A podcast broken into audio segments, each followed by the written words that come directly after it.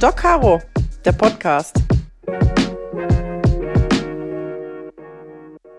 Da ist sie wieder. Kerstin, hallo. Hi. Du hast was mitgebracht heute. Guck nicht auf die Inhaltsstoffe. Was hast du denn mitgebracht? Was ganz Gesundes. Erzähl mal. Was Leckeres zum Kaffee. Zum Kaffee. Kirschstrudel. Ja, Kerstin hat heute einen Kirschstrudel mitgebracht. Der ist gerade tatsächlich bei, ich muss gucken, 180 Grad äh, im Umlufthofen bei mir. Und ähm, es gibt gleich Kirschstrudel und das äh, hat uns tatsächlich jetzt äh, motiviert, äh, über folgendes Thema zu sprechen, was ich sowieso mit dir schon mal besprechen wollte, weil mich ganz viele, äh, gerade Frauen in unserem Alter auch über Instagram anschreiben und sagen, wie kannst du Selbstbewusstsein haben? Wie bist du so? Und So wie ähm, du aussiehst oder wie, was soll ich jetzt? Verstehe ich jetzt nicht. Ja, ich bin ja schon sehr selbstbewusst und ich äh, strahle das auch, glaube ich, aus und ich denke, dass der ein oder andere sich fragt, wie kann das sein? Also nicht, dass, nicht, dass ich so bin, sondern ähm, vielleicht so ein Stück weit als, was kann ich dafür tun?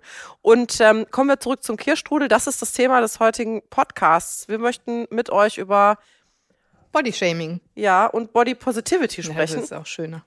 ähm, und warum wir auch einfach mal Kirschstrudel essen. Und ich freue mich Fertigen, drauf.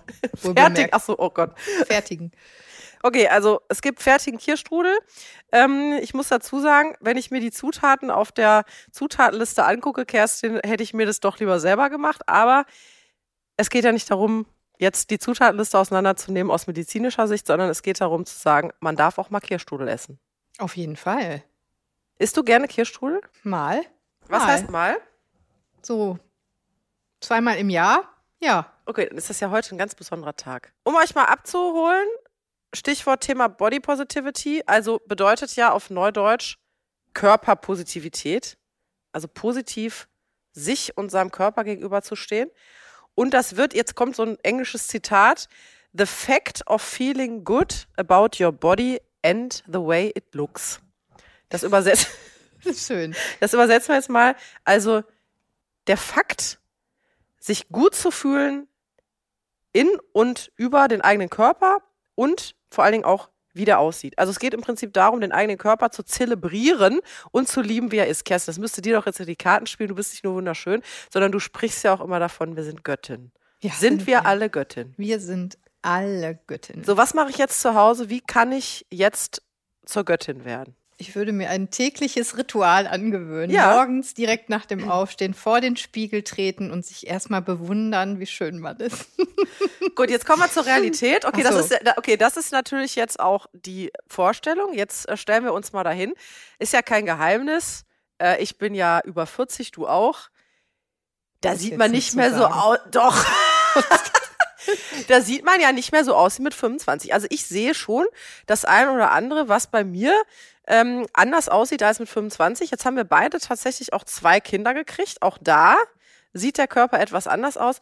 Bei uns gehört Zellulite, ähm, Habe ich nicht. ja, Zellulite habe ich auch nicht. Da weiß vielleicht mehr. Doch, bisschen Schwangerschaftsstreifen, bisschen, sagen wir Hab mal, ich nicht. äh, gedehntes Gewebe. Ich sehe das gar Ich nicht. seh das gar Cool. Was hast du für einen Spiegel zu Hause? Den nehme ich auch.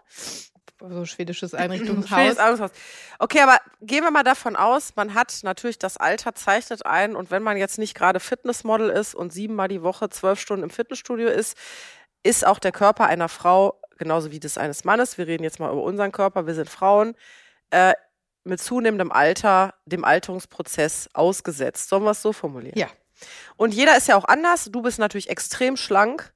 Ähm, und äh, jetzt verzieht sie jetzt, jetzt, das ist süß, jetzt verzieht sie, ihr müsstet das jetzt sehen, wie sie ihr Gesicht verzieht und ihre angeblichen Winke-Winke-Arme anguckt. Kerstin, komm, bitte. Ja, ich will ja nicht sagen, dass ich übergewichtig bin.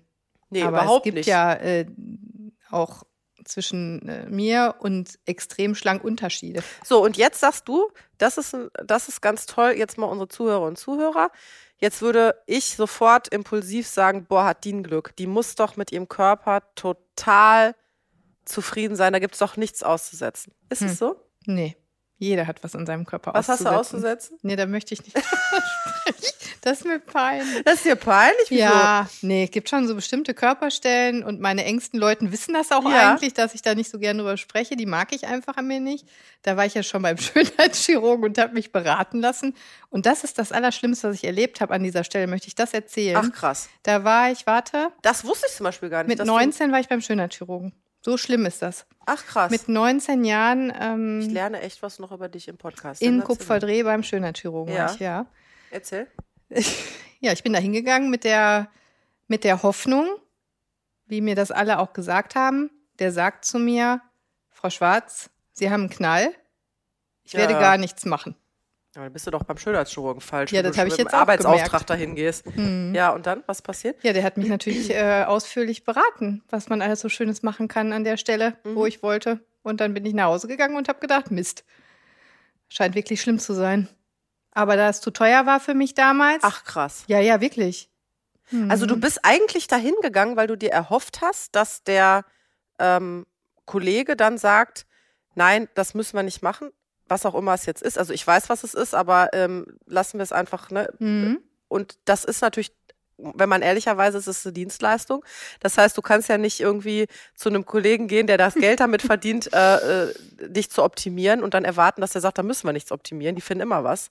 Ja, aber ich war 19. Dann- Also ich war ja auch noch jung und Ja gut, dann bist du dahin. Der hat gesagt, ja, machen wir. Und dann warst du enttäuscht. ja, weil der nicht nur gesagt hat, ja, machen wir, sondern ja, machen wir und äh, so und so viel ähm, wird sich da verändern. Also Ja. das war für mich so eine doppelt schlimme Reaktion, weil ich habe zwar vielleicht damit gerechnet, dass man das machen kann, auf jeden Fall, aber der hat mich so schockiert mit diesem, ja, da ist einiges zu tun, so ungefähr. Ich übertreibe jetzt, ne? Okay, wenn du Aber- jetzt, wenn du jetzt von, du bist nur jetzt äh, ein paar Jahre älter als 19, jetzt ist eine graue Zeit dazwischen. Wie siehst du das jetzt? Jetzt würde ich fast für gar nichts äh, mich operieren lassen, tatsächlich, weil ich ja großen Respekt vor operativen Eingriffen habe, wie du weißt. Und das ist ja auch nach meiner medizinischen Ausbildung erst entstanden.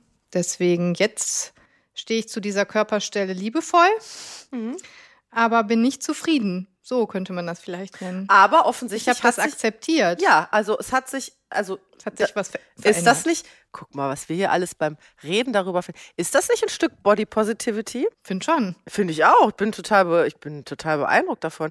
W wirst du jetzt im Nachhinein dem Kollegen dankbar, dass er dich so geschockt hat mit 19, dass du das nicht hattest machen oder deinem Kontostand dankbar, dass du es nicht hast machen lassen? Hm, ich weiß nicht. Meinst du, dein Leben wäre anders verlaufen, wenn du es hätte machen, hättest Ja. machen lassen? Eindeutig. Dein Da Leben wäre anders Ja, verlaufen. ich hätte noch mehr machen lassen danach. Da bin ich sicher. Oh. Also du meinst, wenn man einmal anfängt, Ja. dann hat man die, den Optimierungswahn oder Mhm. siehst du das eher als Optimierungswahn oder siehst du das eher als, äh, als Mut gefasst, was zu tun? Also siehst Nee, du das das- positiv oder negativ? Ich sehe das eigentlich neutral. Ich kann das, also ich möchte das ja nicht werten, wenn sich Mhm. jemand verändert. Aber ich glaube, wenn du einmal den Schritt gegangen bist, ist es leichter, das zweite Mal nochmal was zu verändern. Also Der, der Gang ist leichter. Und ich glaube, wenn du es einmal gemacht hast und dann merkst du, boah, das macht was mit mir. Mhm. Jetzt bin ich selbstbewusster. Das Ja. ist ja wahrscheinlich das, was da resultiert raus. Dann äh, habe ich ja an dieser Stelle nichts mehr zu mäkeln, gucke ich also ein bisschen weiter runter und denke, oh, da könnte der doch bestimmt auch noch ein bisschen was verbessern. Und so stelle ich mir das, glaube ich, vor, weil es wird ja, ich bitte dich, also kennst du jemanden, der nur einmal einen Eingriff gemacht hat? Ich nicht. Doch. Einen kenne ich, aber Ja. ähm, da musste ich mich jetzt auch mal eher. Ansonsten, die ich im Bekanntenkreis habe, hatten nicht nur einen Eingriff. aber ich habe jetzt noch nicht verstanden, ist das jetzt, siehst du das jetzt als positiv, dass du das nicht hast machen lassen? Also wenn, würdest du das jetzt retrospektiv sagen, dass es alles richtig so passiert, weil du jetzt reifer bist und äh, anders vielleicht das zwar siehst, dass dich das stört, aber dass du ähm, das anders siehst und damit anders umgehst? Oder würdest du sagen, wenn ich das nochmal machen könnte, würde ich wahrscheinlich mit einer anderen Erwartung zu diesem Chirurgen gehen, aber ich hätte es gemacht. Ich kann es gar nicht Weißt genau du gar nicht. beantworten. Nee. Jetzt, wo wir drüber reden, ich rede ja nicht ständig über dieses Thema, aber jetzt, wo wir drüber reden, denke ich schon wieder, warum hast du das eigentlich nicht machen lassen, du dumme Nuss? Echt? Also hätte, dumme Nuss ist jetzt übertrieben, aber eigentlich, es stört mich so sehr jeden Tag, wenn ich in den Spiegel gucke. Ich mache es dann immer gut, weil ich mich liebe, wie ich bin. Aber eigentlich wäre es wahrscheinlich gut, wenn ich es mal machen würde. Weißt du so, dann ist es weg. Ist das jetzt Body Positivity oder ist das Verarsche?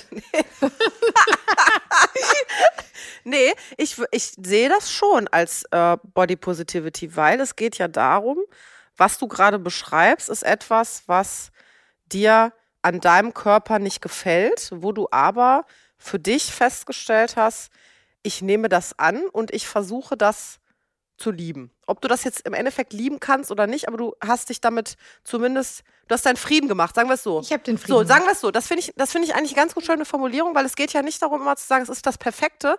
Und ich finde es auch, ähm, ich fände es vielleicht so ein Stück Eigenverarsche an der Stelle zu sagen, ich bin perfekt, so wie ich bin. Ähm, ich glaube, das sagen wir alle nicht. Aber zu sagen, okay, ich nehme das jetzt so hin. Ich mache meinen Frieden damit. Sollen wir uns darauf einigen? Ja. Ich glaube, das große Problem ist, wenn du etwas tust, und deswegen finde ich das mega äh, äh, äh, toll, auch dass du das auch, äh, das wusste ich überhaupt nicht. Aber wenn du etwas tust, egal was du tust, ähm, und das ist für dich, also weil du das mit dir möchtest, dass du das so tust, dann hat das ein unheimlich, finde ich, positive Auswirkungen oder kann eine positive Auswirkung haben. Ich weiß immer nicht, und da bin ich jetzt ein Riesenkritiker auch der wieder der sozialen Netzwerke. Ich, du weißt, ich liebe die sozialen Netzwerke, ich bin da, ich finde das ganz toll. Aber wenn ich mir jetzt zum Beispiel meine Tochter angucke mit zwölf, die jetzt diese Videos sieht und so weiter, und gerade junge Frauen, und wenn ich zurückblicke, wie ich vielleicht mit 18, du hast gerade gesagt, mit 19 warst du da, mit 18, 19, mit Mitte 20 auch zu meinem Körper stand, da hatte ich ein Riesenproblem mit meinem Körper, dann ist ganz oft habe ich den Eindruck, dass man eben dem Druck der Filter, dem Druck der Schönheitsideale, die suggeriert werden durch das Ganze drumherum, nachgibt. Nicht, weil man es selber macht. Ja, okay, das kann sein. Und das und das ist, glaube ich, das große Problem. Ja, aber das ist ja auch ein Stück weit normal, finde ich, wenn ich jetzt immer mit meiner besten Freundin zusammen bin, die halt das Optimale hat, was ich mir so sehr wünschen würde. Und ich sehe das halt jeden Tag. Das ist ja ähnlich wie, also bei mir war das ja früher meine Freundin, meine wunderschöne Freundin. Äh, da habe ich sie mal gesehen und das hat mich ja genauso jeden Tag dann an meine Schwachstelle quasi erinnert, als wenn du es jetzt bei Instagram siehst. Ja, aber nehmen wir mal das Beispiel, was ich sehr gut finde, Beispiel Nase. Ähm, Nase ist ja was, das kann ich nicht mit Kleidung verstecken. Also sagen wir mal, ich habe kleine Brüste, dann kann ich, wenn ich okay, nackt bin, kann ich das jetzt nicht. Ne, dann kann ich aber mir einen Push-up anziehen oder ich kann mir vielleicht so, wie heißen diese Dinger, die so formen, den Körper formen, so Bäuche formen. Sweets. Und, äh, Sweets, sag ich doch immer. Body Sweets. Body Sweets. Body Sweets. Genau, die Sweets. Sweets. Die Sweets. Die Sweets, die formen auch den Körper aber anders. Die Sweets. Genau. Doch, Caro hat in ihrem Podcast gesagt, wir müssen alle Sweets zu uns nehmen. Nee, Moment mal, Leute. Wir reden jetzt, wir reden von Suits, also S-O-I-T-S. Ähm, äh, da kann ich vielleicht mal so das Bäuchlein wegmachen oder mein Speckpölsterchen oder ich kann vielleicht auch so, es gibt doch so Unterhosen, die den Popo formen, die kann ich anziehen. Sieht man natürlich dann, wenn ich ausziehe, ist es weg. Aber so eine Nase, das ist schwierig. Das ist schwierig. Ich kann durch Contouring auf Fotos was machen und ich kann Fotos bearbeiten, aber ich kann die Nase nicht ändern. Jetzt haben wir zum Beispiel jemanden, der hat eine Deswegen finde ich jetzt die Nase als Beispiel gut, weil man es sofort sieht. Mhm. Ja? Oder vielleicht ein Schlupflied oder sowas. Ne? Und jetzt nehme ich mal jemanden, der hat eine Nase mit einem Höcker, ist eine ganz hübsche Person, hat aber eine und guckt jedes Mal in den Spiegel. Hat natürlich vielleicht auch eine beste Freundin oder einen besten Freund, der das nicht hat. Das ist das wahrscheinlich, was du meinst mit ich sehe das jeden Tag. Mhm. Aber die Nase, die stört ja so massiv ähm, glaube ich, denjenigen selber. Ob ich das bei anderen sehe, natürlich haben alle eine Nase im Gesicht.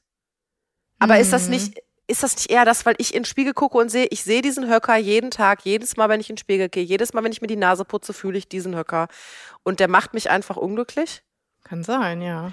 Und ist es dann nicht auch legitim zu sagen, wenn wirklich an dem Höcker auf der Nase mein Lebensglück hängt? Ja, muss der weg. Muss der weg. Oder? Also ich würde mir den wegmachen lassen, glaube ich. Kommt auf den Höcker an. Ich habe auch so einen ganz kleinen Höcker. Ich rede ja jetzt nicht von so kleinen, unförmigen Nasen. Ich muss ja jetzt keine perfekte. Ich bin sicher, wenn der Höcker weg ist, dann findet derjenige was woanders an anderer Stelle wieder. Meinst du nicht? Das weiß ich nicht. Das wäre mal ganz interessant zu erfahren. Ich denke mal darüber nach. Glück. Nee, ich denke mal darüber nach, ob, äh, ob das tatsächlich stimmt. Dass, äh, wenn man einmal was gemacht hat, ist es schon richtig. Es sinkt die Hemmschwelle auf jeden Fall. Ja, und, und man sucht das nächste. Das ist ja auch so eine Optimierung. Wir haben ja einen Optimierungsimpuls in uns, oder? Ja, gut, es fängt ja schon damit an, ähm, reden wir mal über, ist jetzt, ist jetzt das, das Optimieren oder das äh, vielleicht etwas ähm, zu tun? Ist das, spricht das gegen po Body Positivity? Also ich stelle es jetzt mal so in den Raum, ich kann das ja auch mal sagen, ich bin da ja auch äh, völlig offen. Also ich bin ja jetzt 41 und ich habe immer schon Riesenprobleme gehabt mit meiner Zornesfalte. Das heißt, ich habe tatsächlich mit, ich glaube, wann war es das erste Mal? Ich glaube mit 36. Du weißt schon, dass ich gegenüber von dir sitze. Sagt die? Okay, also, ich habe nicht gesagt, ich habe ein Problem mit deiner Ja, Zornesfalte. ja, ich habe gesagt, ich habe ein Problem mit meiner Zornesfalte. Ja, und weil du die jetzt nicht mehr hast, will ich dir mal sagen, ja. was passiert bei mir, wenn ich dich Oh, angucke? jetzt denkst Jetzt? oh, jetzt, jetzt hat sie, jetzt hat sie die Zornesfalte, ah, denkst du, ne? nee, denkst du hast du- keine mehr, aber ich. Genau, ja. Und jetzt denke ich immer, boah, Mann, die muss weg. Aber ich traue mich nicht. Da, so. Okay, also Hättest darf du ich jetzt mit, eine? dann wird es dir besser gehen. Wird's Aber ich kann doch nicht gehen? meine Zornesfalte lassen, damit es dir besser Find geht. schon. Das Okay, ist Solidarität. Wir, wir werden jetzt alle, wir, wir achten jetzt, äh, lassen alles genauso wie es ist, äh, weil wir die Zornesfalte nicht haben. Okay, nein, aber als Beispiel. Also ich habe dann, glaube ich, mit, ähm, ich bin da so ein bisschen jungfräulich dran gekommen mit, äh, mit äh, Ende äh, 30 an äh, Botox und habe mir die Zornesfalte machen lassen, äh, im Zusammenhang dann aber auch mit der Stirn hinter noch, weil das dann, das, das ist vielleicht das, was du meinst. Man macht das eine, macht man das andere. Es macht aber wegen der Gesamtoptimierung dann auch mehr aus, wobei ich immer gesagt habe, ich habe nie so viel äh, Botox genommen, dass ich keine Mimik mehr habe. Das finde ich halt auch für mich sehr schwierig, weil ich ein Mensch bin, der sehr mimisch ist. ich sitze ja schon wieder gestikulieren, Kerstin weiß, was ich meine. Ähm, das hat mich aber gestört. Das gebe ich zu. Da habe ich in den Spiegel geguckt, habe äh, gedacht, okay, ich gucke nicht böse, ich gucke eigentlich freundlich und habe trotzdem eine Zornesfalte. Ich würde trotzdem nicht sagen, dass ich mich nicht so liebe, wie ich bin. Aber ich muss auch zugeben, dass ich äh, glaube, dass Body Positivity nicht für mich ein, Prinz, ein, äh, ein punktueller, äh, sagen wir mal, Situation ist, wo ich sage, so ab jetzt liebe ich mich, ja, jetzt gucke ich in den Spiegel und finde äh, mich in Ordnung. Ich habe natürlich immer noch Dinge, wo ich in den Spiegel gucke und denke, Mann, Mann, Mann. Aber ich glaube, es ist ein Prozess. Mhm. Also wenn ich mit 25, wenn ich jetzt Fotos von mir angucke, wo ich mit 25 einen ganz anderen Körper hatte, ähm, aber todesunglücklich war, kann man, glaube ich, nur über einen gewissen mentalen Reifezustand in den Zustand der Body Positivity kommen. Und ich glaube, damit ist es nicht getan zu sagen, äh, äh, übergewichtige, mollige, schlanke, athletische, äh, durchtrainierte, äh, äh, vielleicht auch zu dünne Menschen dieser Welt vereinigt euch und sagt einfach, ich bin gut so wie ich bin. Das ist, damit ist es nicht getan. Wir sind ja alle anders. Es ist, glaube ich, einfach damit gemeint, oder so sehe ich das, ich muss mental an einen Punkt kommen, wo ich das vielleicht nicht mehr als das Wichtigste ansehe, sondern meinen Frieden damit mache. Ist das, Ach, hast du schön gesagt. ist das die Definition vielleicht? Kommt vielleicht auch auf den Job an. Also ist ja eine Priorität vielleicht auch, das Aussehen in bestimmten, also es gibt ja Leute, die, die müssen einfach top aussehen. Die müssen also optimieren. Da kann man das schon nicht sagen, finde ich. So ein Model oder hören die auf mit 30? Nee. Naja, aber vielleicht ist ja dieses Model an dem, in dem State, wo es dann sagt, okay, ich, also das Model ist natürlich auch äh, extrem ähm, oft diskutiert, weil ja gerade junge Mädels auch hungern und nichts essen und da gibt's diese Horrorgeschichten von in Orangensaft getunkte Wattebäuschen und so weiter. Ähm, das ist sicherlich nicht Body Positivity, weil die müssen sich kasteien dafür. Aber ich glaube schon, wenn es ähm, in einen Alltag integriert ist und ich habe zum Beispiel von Victoria Beckham gelesen, die ist ja von, seitdem sie äh, in der Öffentlichkeit ist, sie isst nur gedünstetes Gemüse und Fisch. Die isst Boah. nichts anderes. Da hat David Beckham mal gesagt, es ist echt anstrengend, meiner Frau essen zu gehen, weil ähm, man kann nicht so mit ihr normal essen gehen, aber es ist auf der anderen Seite auch wieder einfach, weil man weiß, was sie isst. Und wir haben uns damit arrangiert. Ich esse mein Steak und so weiter und sie isst halt immer ihr gedünstetes Gemüse mit Fisch. So. Ist das ein Arrangieren oder ist das vielleicht der Preis, den ich zahle, wenn ich dann in den Spiegel gucke und sage, jetzt fühle ich mich wohl? Was ist das? Ist das gut? Ist das nicht gut? Steht das nicht jedem zu? Das steht jedem zu, das selber zu entscheiden. Ja. Absolut, finde ich auch. Da bin ich frei mit. Also ich, ich muss ja sagen, ich habe ja äh, auch eine Phase gehabt, wo ich extrem viel Sport gemacht habe und extrem auf meine Ernährung geachtet habe. Also nur gesund, kein Zucker, nur Eiweiß und so weiter und so weiter. Und ich habe dann für mich festgestellt, das muss ich auch in aller Deutlichkeit mal sagen, ja, manche Klamotten sahen mit acht Kilo weniger echt besser aus. Acht Kilo weniger Ja. hast du gewogen. Ja, oder sechs. Oh, ich habe mal Phase, glaube ich, viel, viel weniger gewogen noch. Aber mir geht ein Stück für mich Lebensqualität verloren. Also ich möchte gleich mit dir äh, genussvoll diesen Kirschstreusel essen. Übrigens, wenn es gleich bimmelt, Leute, dann haben, äh, ist, der, ist der Kirschstreusel fertig. Da müssen wir mal kurz Pause machen. Dann geht's dann weiter essenderweise. Ähm, weil das gehört für mich ein Stück weit dazu. Also Essen darf nicht ähm, Kompensation sein. Also wenn jemand jetzt zum Beispiel traurig ist und sagt, ich mache Frustessen oder sowas. Aber Essen darf auch nicht mein Leben bestimmen. Und deswegen bewundere ich dich so. Du bist ja für mich der Inbegriff. Das weiß sie jetzt gar nicht. Jetzt bin ich oh mal Gott, gespannt, was sie sagt. Was sie so guckt, sie guckt so komisch. Sie weiß nicht, was kommt. Kerstin ist für mich der Inbegriff des intuitiven Essens. Kennst du das? Intuitive Essen? Man ja. isst dann, man hört auf, wenn man keinen Hunger hat. Auch wenn es vielleicht lecker ist. Und man ist irgendwie voll, wenn man voll ist. Und man hat ein normales Sättigungsgefühl. Und deswegen bist du auch so schlank. Meinst Wie du? machst du das? Wie machst du, dass du gleich nicht den ganzen Strudel isst? Das muss ich nee, mir von dir abgucken. Das wird mir nie passieren. Ja, genau. Ich habe ja auch noch nie in meinem Leben eine ganze Tafel Schokolade gegessen. Ja, gut, das, das, wird mir nie passieren. Ja, gut, Oder eine, eine, Tüte Chips, was Menschen so erzählen manchmal. Ich kann das nicht. Ich habe, glaube ich, äh, ein ganz gesundes Essen erlernt. Ja, voll. Und nö, passiert mir nicht. Es gibt, glaube ich, gar nichts, woran ich mich überessen würde. Auch.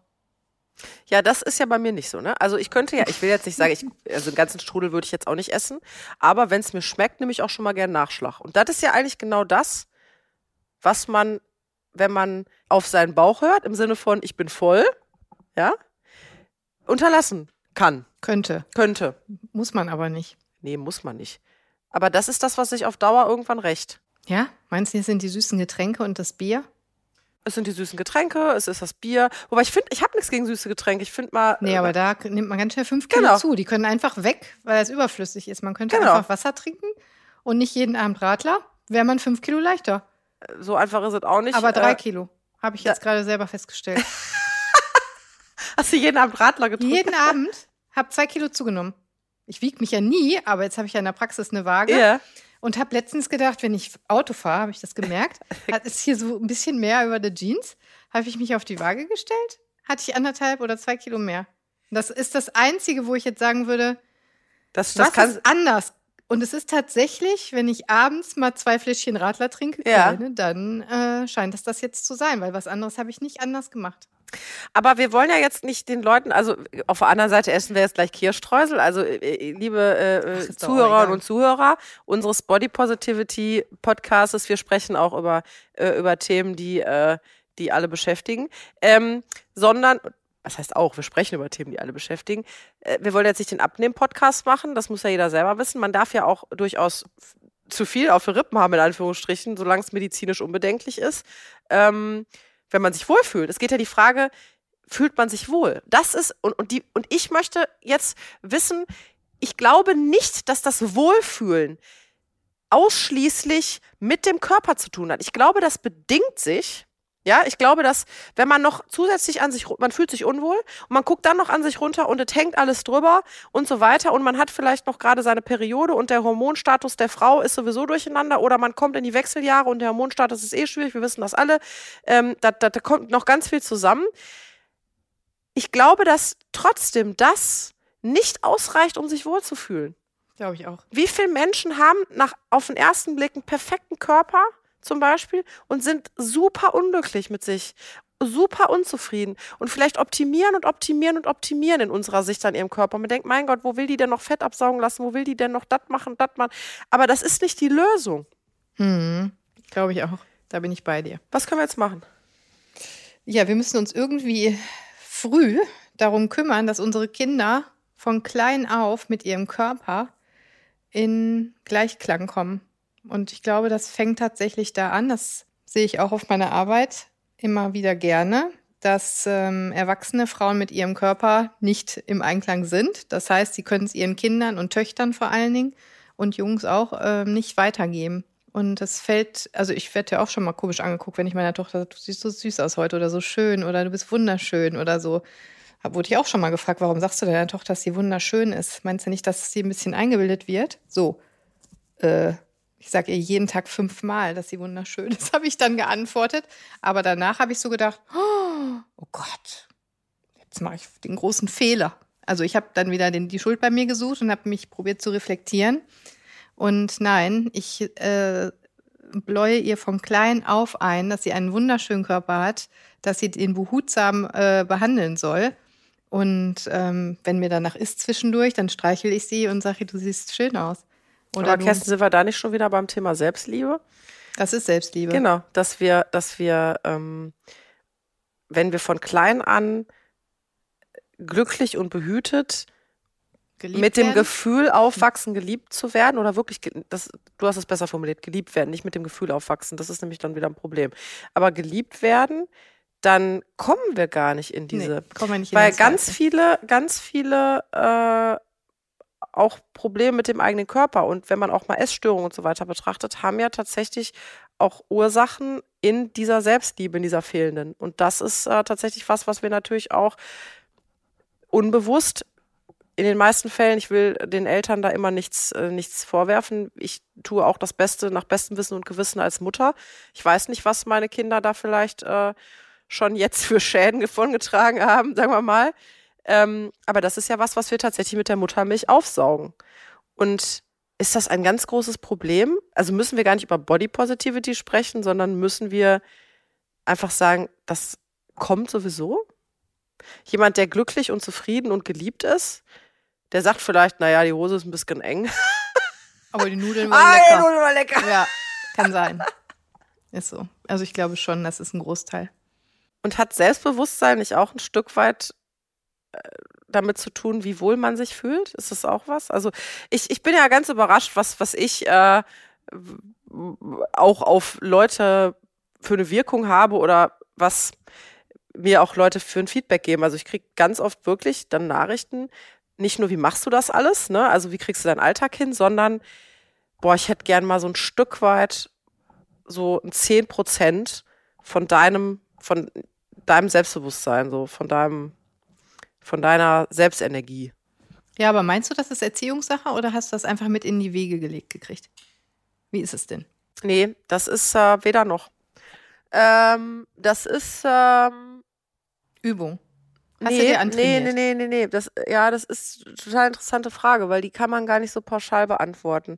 Also ich war immer schon ähm, ein extrem extrovertierter Mensch im Sinne von Rampensau, ne? Also ich bin Und ein sind Mensch. Sind das nicht alle Kinder, Caro? Jetzt sind wir nämlich da. Nee, nee, sind Meinst nicht alle Kinder. Nicht? Nein, nein, nein, das glaube ich nicht. Also es ist ganz interessant, es gibt ähm, eine, wo habe ich das denn jetzt schon wieder hergehabt? Die Studie mit der mit dem Testosterongehalt. Das äh, will ich jetzt nicht so viel spoilern, weil das wird auch tatsächlich in meinem neuen Buch ein Thema sein. Es gibt zum Beispiel auch, äh, auch durch Recherchen, ich lerne ja ganz viele Dinge. Also das, also das, was ich noch durch Recherchieren lerne, ist unfassbar. Ähm, zum Beispiel Testosterongehalt. Bei Mädchen?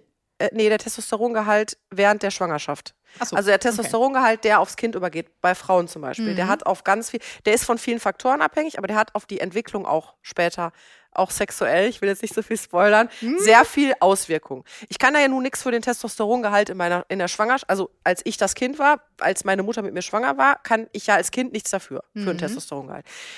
Äh, das heißt, ich denke, weiß, dass eine gewisse Konstellation schon im Schwanger in der Schwangerschaft für das Kind Auswirkungen auf das ganze Leben hat. Das wissen wir ja ungeachtet auch davon, äh, ob eine Mutter das Kind liebt und das Kind will. Es hat für das weitere Leben einen riesen Einfluss, als wenn zum Beispiel das nicht so ist. Deswegen bin ich sehr kritisch, auch was Leihmütterschaften angeht, was ähm, das, das ist, wir wissen gar nicht, was wir da eigentlich machen. Ne? Also das ist eine auch nochmal ein Thema.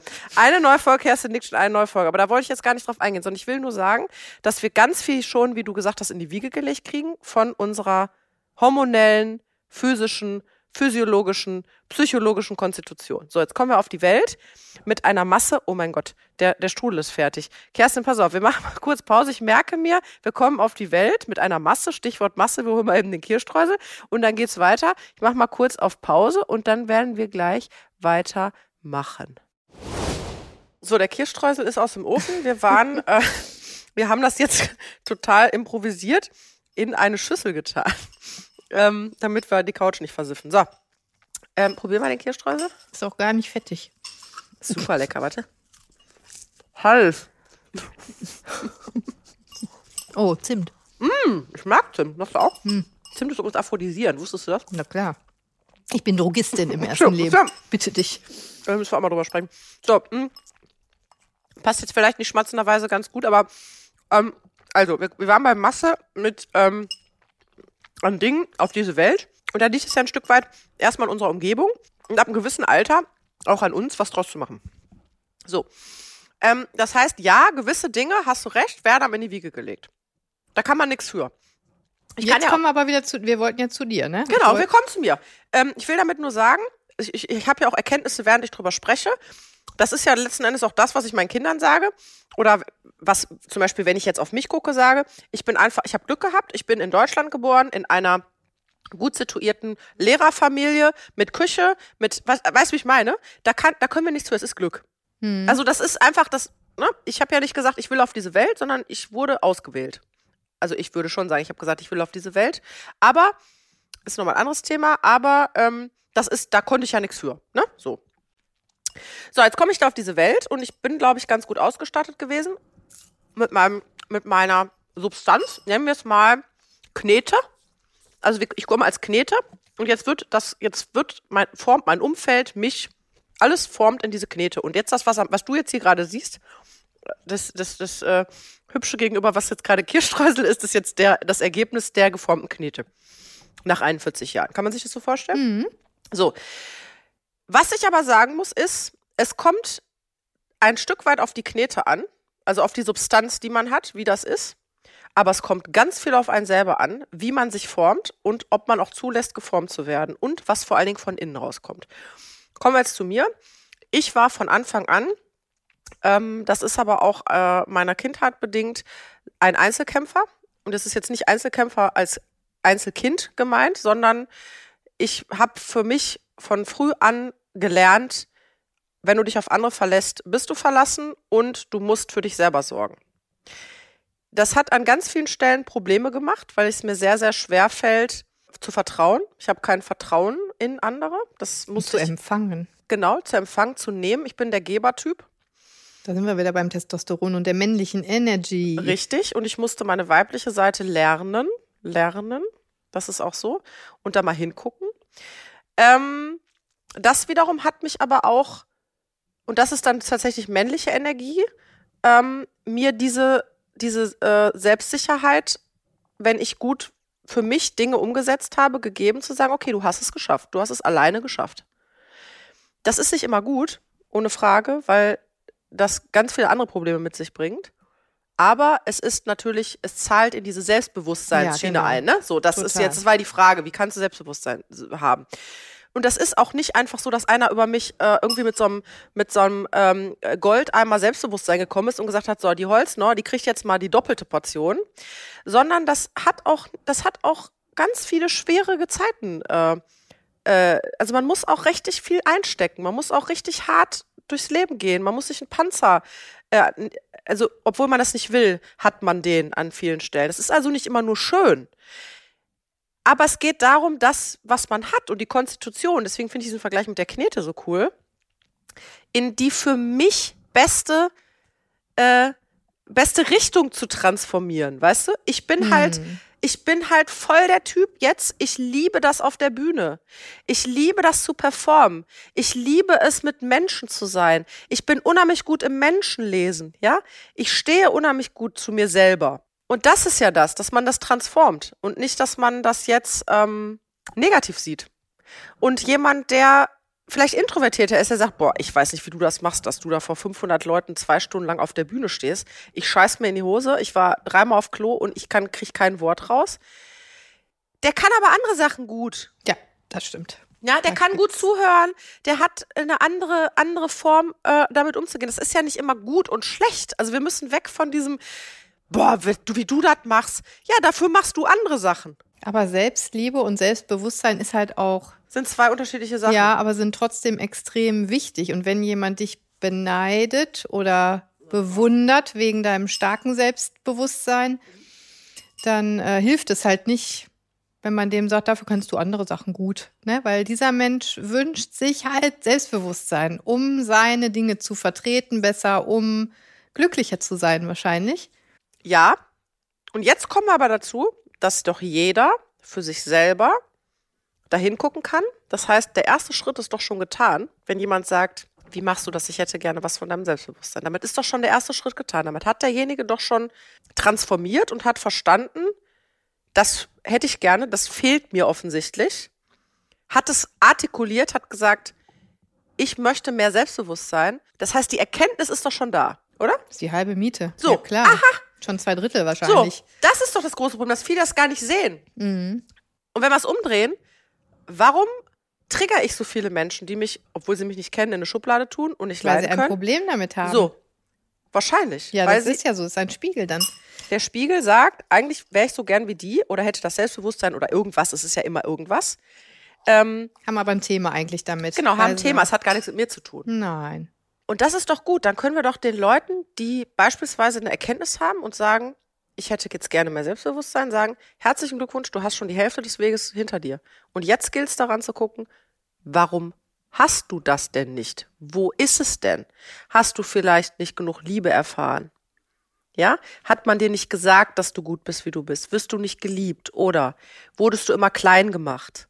Hast du vielleicht ein Angstproblem, weil du irgendwas ein Verlassensproblem. Es gibt ja dann tausend Sachen, ne? Also das ist ja dann wieder, das ist dann die Aufgabe von einer Psychotherapeuten oder von einem Coach, von einer Lebenshilfe, was auch immer.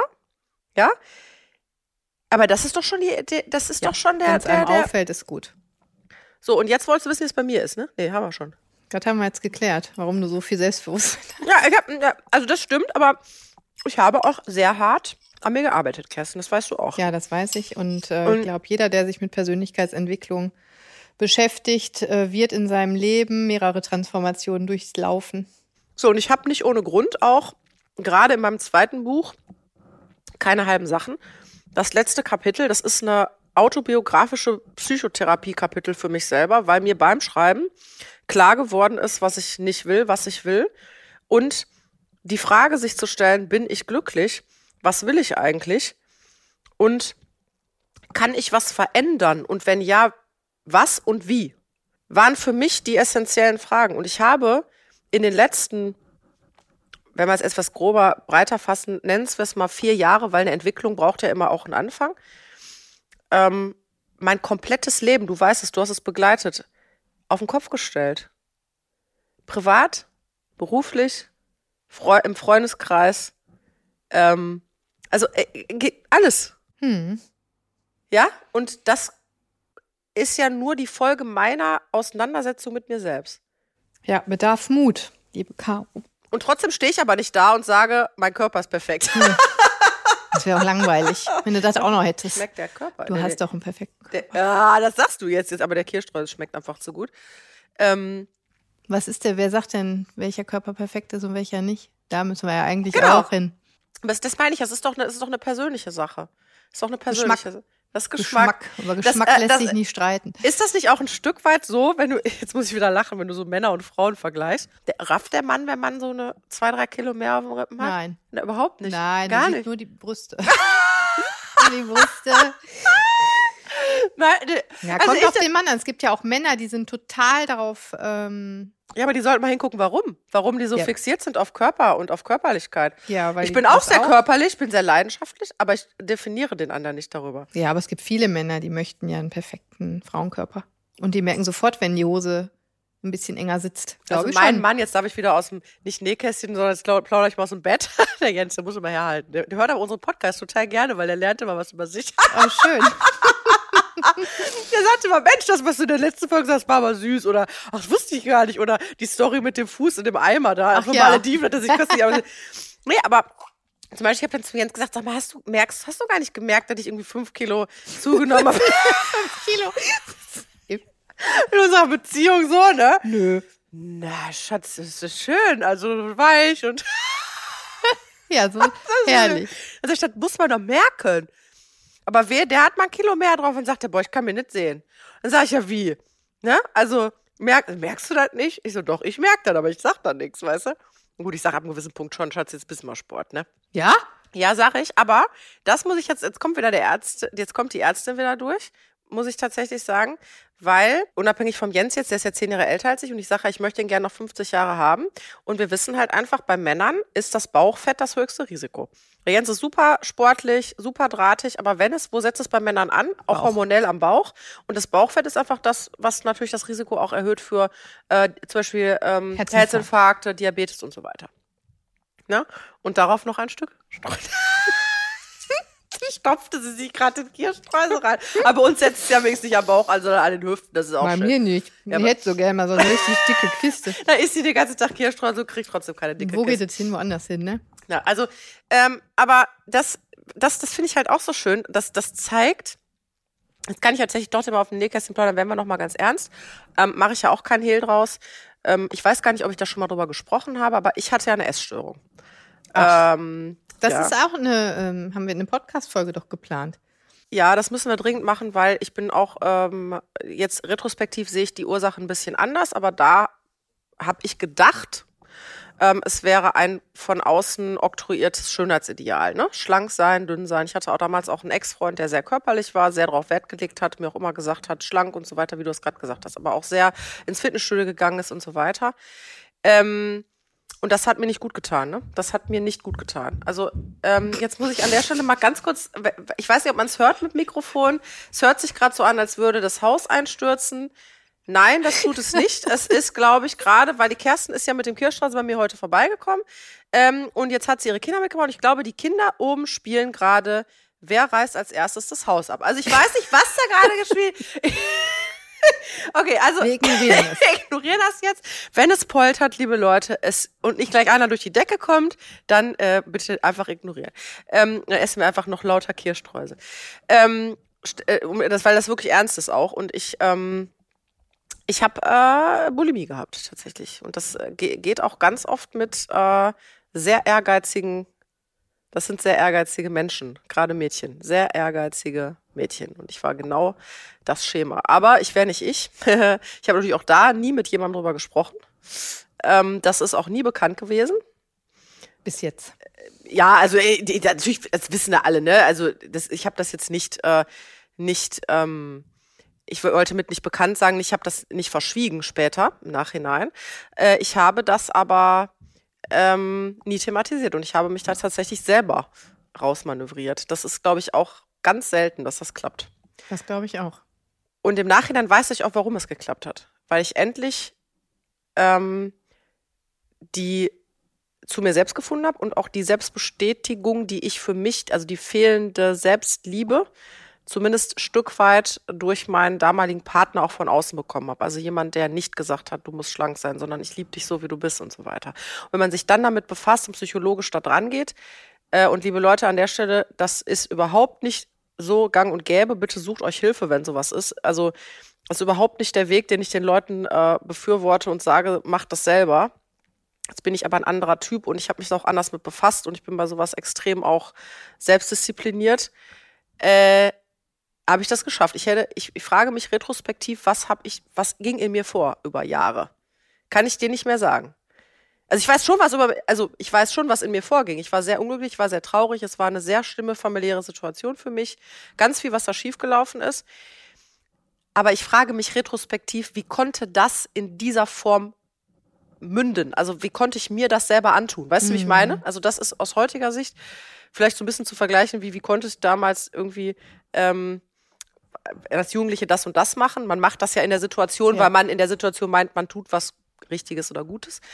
Ähm, es ist für mich auch heute nicht mehr nachvollziehbar. Aber deswegen weiß ich, wie schnell sowas passiert Ja, gerade in der Pubertät. in der ne? Pubertät, wie ja gerade hormonell. stichelige, böse, blöde Kommentare, ähm, ein falsches Selbstbild, auch Body Positivity eben kaputt machen können. Und deswegen bin ich da ganz extrem aufmerksam, auch was zum Beispiel meine Tochter angeht. Oder mein Sohn, weißt du, Kinder sagen dann mal, die mit dem dicken Hintern, meine Tochter ist so dünn. Also, wo ich mal sage, mein Gott, Kind, ich bitte mal Zeit, dass du in die Pubertät kommst, damit da mal ein bisschen Figur dran kommt. Du siehst aus wie ein Streichholz, so gefühlt. Das sage ich denn nicht, aber das ist so das, was ich denke. Und sie ist dann ganz stolz und äh, wartet schon, ob da mal so ein Speckpölsterchen kommt. Und dann kommt dann der Sohn und sagt, äh, hast einen dicken Hintern. Verstehst du, wie ich meine? Das ist nicht böse gemeint. Das ist dann so, wo ich dann sage, da sind wir noch ganz weit entfernt vom dicken Hintern. Hallo. Und selbst wenn sie einen dicken Hintern kriegt und sich wohlfühlt, ist der wunderbar. Ne, also das ist das, was du meinst, wenn du streichelst über den Körper und Ja. sagst, du bist wunderschön und so. Und das hat mir tatsächlich gefehlt. Das hatte ich nicht. Das hatte ich nicht, also bist wunderschön. Das habe ich jetzt. Äh, aber nicht jetzt, Weil du äh, mich so oft siehst. weil ich dich Ich so oft sehe, weil du mir sage. oft über den Körper streichst. Nein, aber einfach, weil auch, weil auch äh, jetzt unabhängig vom Jens, weil der Jens eben auch jemand ist, der mich so liebt, wie ich bin, das weiß ich, aber weil ich vorrangig, und das ist die, das ist der Schlüssel dazu, vorrangig selbst mich liebe. Und dann kann ich das auch anderen gestatten. Deswegen, das hat immer eine Ursache. Das Selbstliebe. Immer, ja, total. Da müssen wir eine Folge drüber machen. Mit oder ohne Strudel. Äh, Ja, Den esse ich jetzt hier gerade. Kennst du, weißt du das äh, Fremdwort? Ich habe das jetzt wieder vergessen. Wenn man Essgeräusche nicht ertragen kann, da würde ich auch gerne eine Folge drüber machen. Ich hasse ja Essgeräusche. Schön, dass Also ich gerade esse. Leute, die äh, so extreme Geräusche machen beim Essen. Weißt du? Da gibt So es wie ein. Fachwort. Mikrofon. Ganz schrecklich auch, wenn wir hier nicht genug getrunken haben. Ja. Aber ich meine jetzt so beim Essen schmatzen oder kennst du die Leute, die beim Essen stöhnen? Hm? Gibt's. Wirklich. So atmen, so extrem. So, mm. Das ist übrigens die Misophonie. ist es so? Misophonie ist eine selektive Ja, das, Geräuschempfindlichkeit. da, da, darunter leide ich unter diesem Krankheitsbild. Darf ich jetzt noch aufkauen oder? Ja? Nee, du isst ja normal. Du machst das nicht, was. Ausschlaggebend ist nicht die Lautstärke, sondern die Art der Geräusche. Richtig. Echt, sag mal so ein Geräusch. Mach mal nach. Ich kann das nicht. Was meinst du denn? Ja, diese, diese komischen Essgeräusche. Ich achte mal drauf. Also ich mach das nicht. So. ich kann das nicht so gut nachmachen. Also ich mach das nicht, ich darf weiter Strudel essen. Bei uns ist ja total streng. Essmanieren sind total streng. Deswegen, Gott, nicht, dass die Kinder da mal eine Essstörung kriegen. Weil wir so streng sind. Die dürfen ja auch mit den Zähnen den Löffel nicht berühren oder die Gabel. Weil da kriege ich aber auch einen Anfall, weil das ist Ja, aber so einen kleinen, guck mal, meinen kleinen Kiefer. Ja. Da, also ist ja normal, dass ich, wenn ich mit einem Esslöffel esse, dass ähm, ich den Löffel. Nein, es geht nicht. Und die Kinder, die haben ja auch einen ganz kleinen Kiefer. Wenn jemand, so, ne, so meine Tochter so einen Löffel in den Mund schiebt, das äh, berührt schon mal die Zähne. So sind Kinder halt, ne?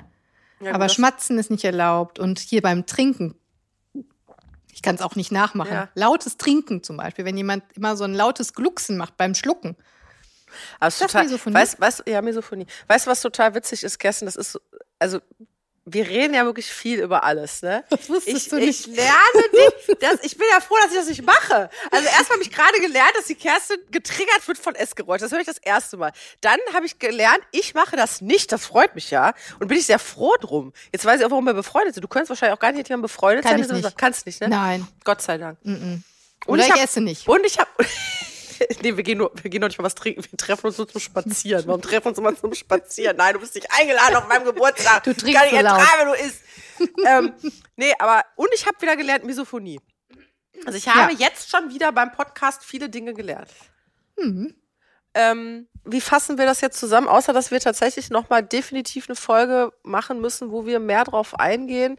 Weil ich glaube, dass auf Selbstliebe eingehen, weil ich glaube, dass ganz, ganz viele jetzt zu Hause vor ihren Lautsprechern, äh, Kopfhörern oder Radios, Autosprechern oder was sitzen und denken, ey, mir geht's ganz genauso. Ich habe da mein dies, da mein jenes, eigentlich fühle ich mich doch nicht so richtig wohl. Was kann ich jetzt machen?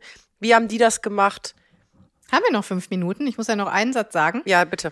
Ähm, Schwangere zum Beispiel, das ist, ist das Mobbing? Ich weiß nicht. Äh, das äh, Gewicht, die Gewichtszunahme bei der Schwangeren ist ja ein Riesenthema. Boah, und das haben wir jetzt überhaupt nicht. Da habe ich keine Zeit für bekommen im Podcast, möchte ich sagen. Das liegt mir sehr am Herzen, weil ähm, viele Gynäkologen, Gynäkologinnen, mh, wir müssen ja das Gewicht kontrollieren. Und ich arbeite ja parallel mit den Gynäkologen zusammen. Und viele Schwangere kommen zu mir und berichten mir von einem wie sage ich es jetzt wertfrei, mit einem, dass sie einen Kommentar bekommen haben zum Gewicht. Kann ich dir auch sagen, aus eigener Erfahrung. Schrecklich. So, was macht die Kerstin? Weißt ja, wie ich reagiere. Ich sag dann, nehmen wir mal die Inge, keine Ahnung. Liebe Inge, du bist wunderschön. Ja. Und wenn du noch fünf Kilo zunimmst, ist gar kein Problem. Wir sprechen jetzt von einer normalgewichtigen Frau, Ja. die vielleicht jetzt 16 Kilo zugenommen hat. Hör mal, Entschuldige, du, du weißt doch, wie ich aussah in meiner ersten Schwangerschaft. Äh, Das darf ich jetzt hier auch noch mal Du sagen. hast 25 Kilo 30. zugenommen. 30, so. Ich habe 100 Kilo gewogen. ich konnte meine, ich, da muss ich schon lachen. Ich habe zu meinem Ex-Mann damals, der musste mich, ich habe in, in meine Birkenstocks Ich im letzten Loch nicht mehr reingepasst.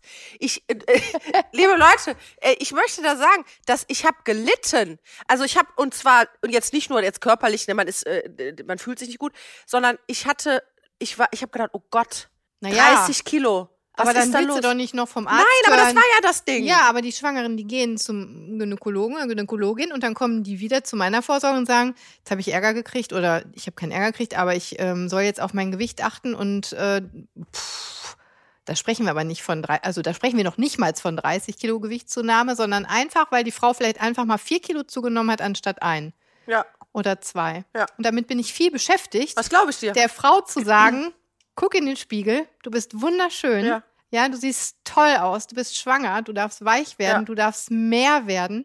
Dein Körper braucht Reserven. ja. Bin ich mit beschäftigt. Ist Ja, ein glaube ich dir. Thema. Das glaube ich wirklich. Das, da- das ist ein Riesenthema, weil ich da auch tatsächlich sehr drunter gelitten habe in meinen Schwangerschaften. Und ich habe gesagt, ich weiß gar nicht gut, ich habe sehr viel Pommes auch gegessen, ja, aber ich habe trotzdem nicht, also ich habe immer gedacht, ich weiß, ich meine, ich saß ja irgendwie danach drei Tage auf dem Klo und habe elf Kilo ausgepinkelt. Äh, also es.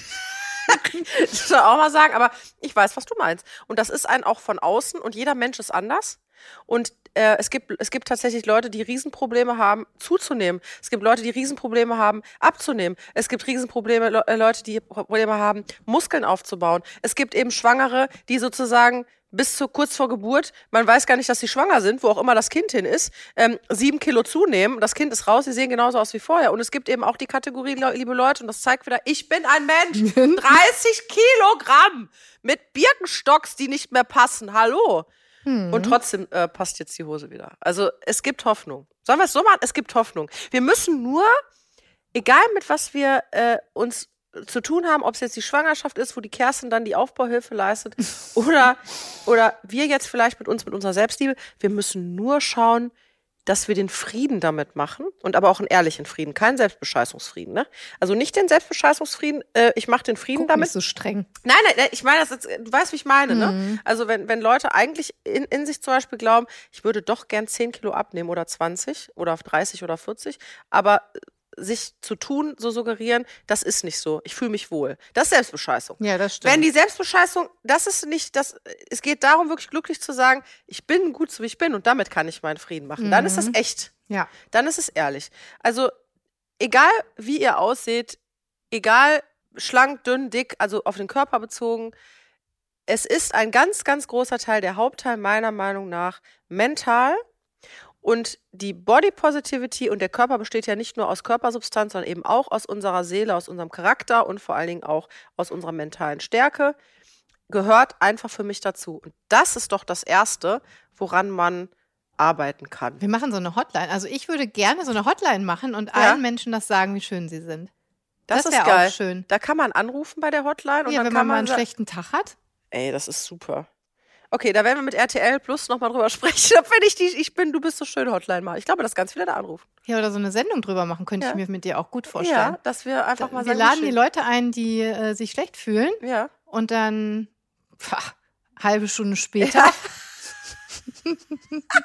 lieben die sich. Da lieben die sich.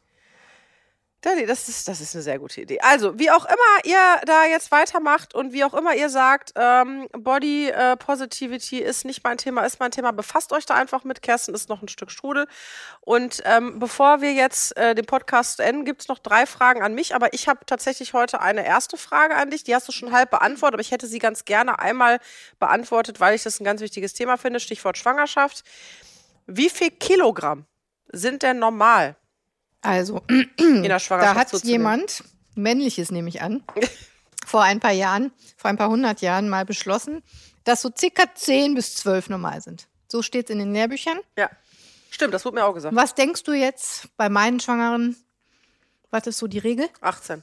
Ja, Ja? durchschnittlich eher 15 bis 20. Ja, okay. War ich ja ganz gut. Oder länger, mehr. Ja. Das heißt, äh, müssen wir die Bücher anpassen? ja. Kriegen wir nicht hin, ne? Kriegen wir nicht hin. Also, äh, liebe Schwangere, Sucht liebe, euch frühzeitig liebe werdende Hebamme. Schwangere, ähm, bitte weg, bitte geistig, mental Weg äh, von diesen 10 Kilo. weg von diesen 10 Kilo. Ähm, nächste Frage. Der Gestationsdiabetes, der schließt sich doch direkt an, Oh oder? ja, das ist äh, ganz kurz für äh, euch zur Übersetzung. Es gibt tatsächlich äh, Gestationsdiabetes bedeutet äh, Diabetes, der in der Schwangerschaft auftritt. Der hat jetzt weniger was mit Kirschstrudel zu tun an der Stelle. Und äh, das ist auch immer eine Frage, weil ganz viele ähm, ja Probleme damit haben und sich auch fragen, wie geht's weiter? Kannst du das dazu sagen? Da kann ich äh, was zu sagen, aber vielmehr würde ich äh, dich ja um eine Studie bitten, um eine neue. Du bist doch gut im Studien machen. Kann ich dabei Kirschstrudel essen? Das ja, das kannst du. Wobei wir den, die Studie an den Schwangeren machen müssten. Also diese Gestationsdiabetes-Tests, die man da macht in der Schwangerschaft, also ne, man äh, probiert den Körper ja zu reizen mit einer Glukoselösung, um zu gucken, ob die Frau im normalen Stoffwechselbereich ist. Und ähm, die Zahlen sehen so aus, dass immer mehr Schwangere einen sogenannten Diabetes entwickeln in der Schwangerschaft. ich weiß, worauf du ohne- hinaus ja. willst. Ja, ja. Allerdings ohne Konsequenz. Das heißt, sie müssen zum Diabetologen dann mit dieser Diagnose, weil ein Wert auffällig war, müssen sich dann ab dem Moment jeden Tag dreimal selber in den Finger pieksen und den Blutzucker messen. Vor dem Essen und auch nach dem Essen. Da äh, merkt man schon, was das macht mit der Schwangeren. Oh ja, Stress? Stress. Ängste, Sorgen. Und äh, die meisten, wirklich, noch, ich würde sagen fast über 90 Prozent, haben dann diesen diätetischen Gestationsdiabetes ohne Konsequenz. Das heißt, sie messen und schreiben ihre Werte auf in einem Büchlein. Was passiert nichts? Passiert nichts, weil die Werte sind meistens im Rahmen, dass man kein Insulin geben muss. Mhm. Was haben wir jetzt?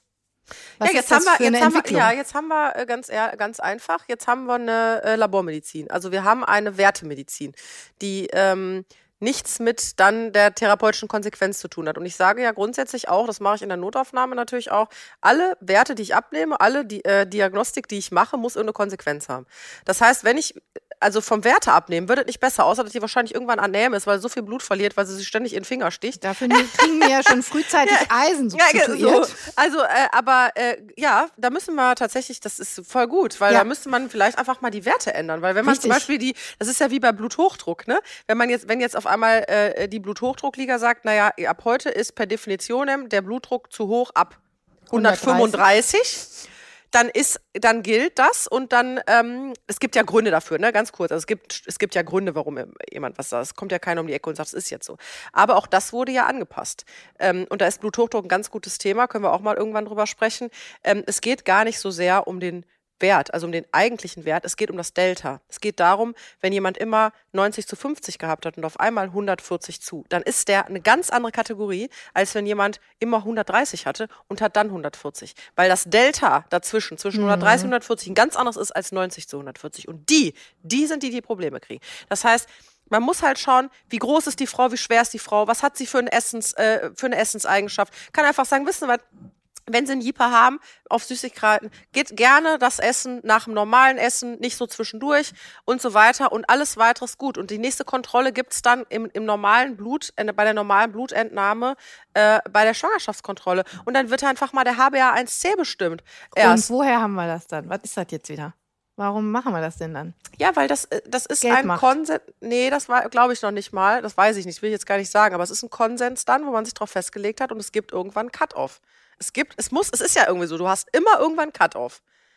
Der Cut-Off ist, keine Ahnung, bei 12.000 Leukozyten, Leukozyten reden wir von einer Leukozytose und reden davon, dass das pathologisch ist. Ob jetzt der 12.000 erste Leukozyt, ob der jetzt wirklich die Entzündung ausmacht, glaube ich nicht. Aber du brauchst da irgendwo einen Cut-Off. Man müsste sich an der Stelle tatsächlich äh, über den Cut-Off unterhalten. Und vielleicht einfach genauso wie der Body Mass Index ähm, mit dem Körpergewicht, äh, mit der Körpergröße in Relation gesetzt wird, also Körpergröße mit Gewicht äh, äh, und nicht das Gewicht alleine, müsste man da vielleicht auch zum Beispiel äh, mal nachbessern. Also das können wir mal, das ist, das ist eine schöne Idee. Auch da, das heißt also nicht zwingend. Äh, achso, und wichtig ist natürlich noch, in den meisten Fällen ist nach der Schwangerschaft auch die sogenannte Gestationsdiabetes dann auch weg. Ist ja auch gut zu wissen. Absolut. Ne? Hm. So, hast du jetzt noch eine Frage abschließend hier? Ja. Zum Was denn hier mit vielleicht? dem, ja, was denn mit dem Weizenmehl? Was soll der mit dem Weizenmehl? sein? Ob Weizen, ja, das hat so einen ganz schlechten Ruf. das Weizenmehl hat einen schlechten Ruf, das stimmt. Und da würde ich jetzt gerne mal von dir so eine richtig gute Empfehlung. Also ich bin ja so ein Weizen. du bist ein Weizenmehl. Also gut, ich glaube, das muss man ein bisschen differenzieren. Es geht ja so äh, auch um die Ernährung, also gesunde Ernährung und vielleicht auch um so Abnehmen oder ist das jetzt wirklich, macht das ist schlimm für uns, ja? Ja, und hier Gluten und so, das, darum geht es ja auch. Ne? Ganz Also erstmal muss man sagen, dass Weizen an sich ist jetzt nicht gesünder oder ungesünder äh, als, ähm, an, als Getreide generell. Ne? Es hat halt eben eine andere Nähr, Nährstoffzusammensetzung und es geht tatsächlich auch immer auch so ein bisschen um die Masse, ne? um die Menge.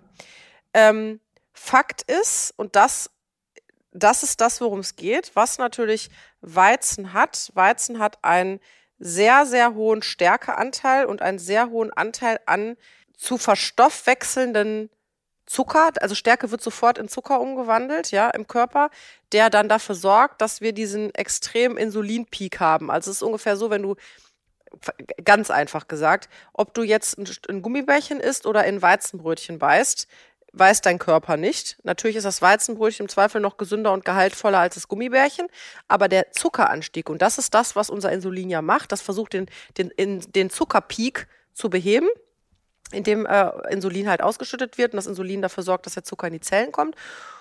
Und das große Problem ist, wir schaffen keinen konstanten, ähm, generell bei kurzkettigen äh, Kohlenhydraten, schaffen, das ist jetzt weizenunabhängig. Das kann dir auch mit, äh, mit hoch aufgearbeitetem Roggenmehl passieren oder so. Aber wir schaffen durch Aufnahme dieser Substanzen einen Insulinpeak und der sorgt dafür, dass wir schnell viel Insulin ausschütten.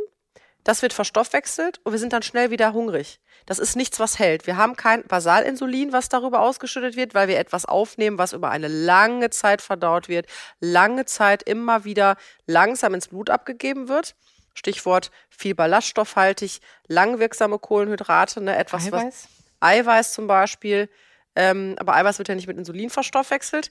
Aber äh, das ist halt der Unterschied bei, zum Beispiel, wenn du jetzt ein Weizenbrötchen isst, es geht nicht um den Weizen. Du kannst auch ganz gesundes Weizenbrot backen.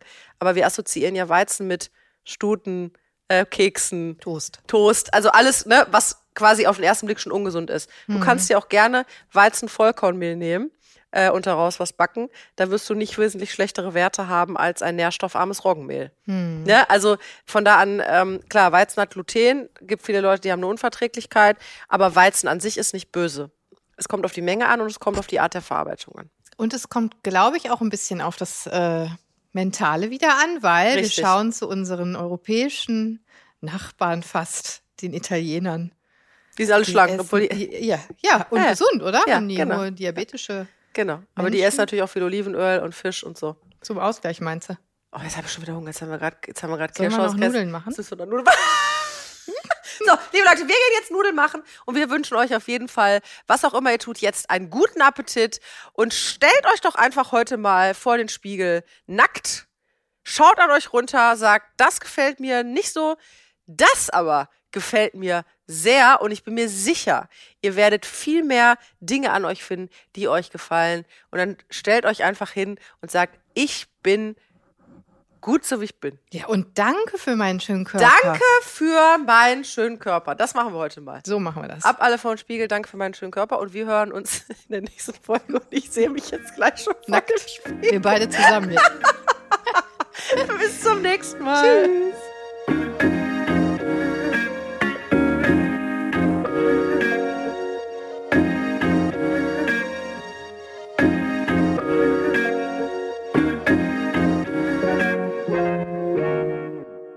Dieser Podcast ist eine Produktion der Audio Alliance.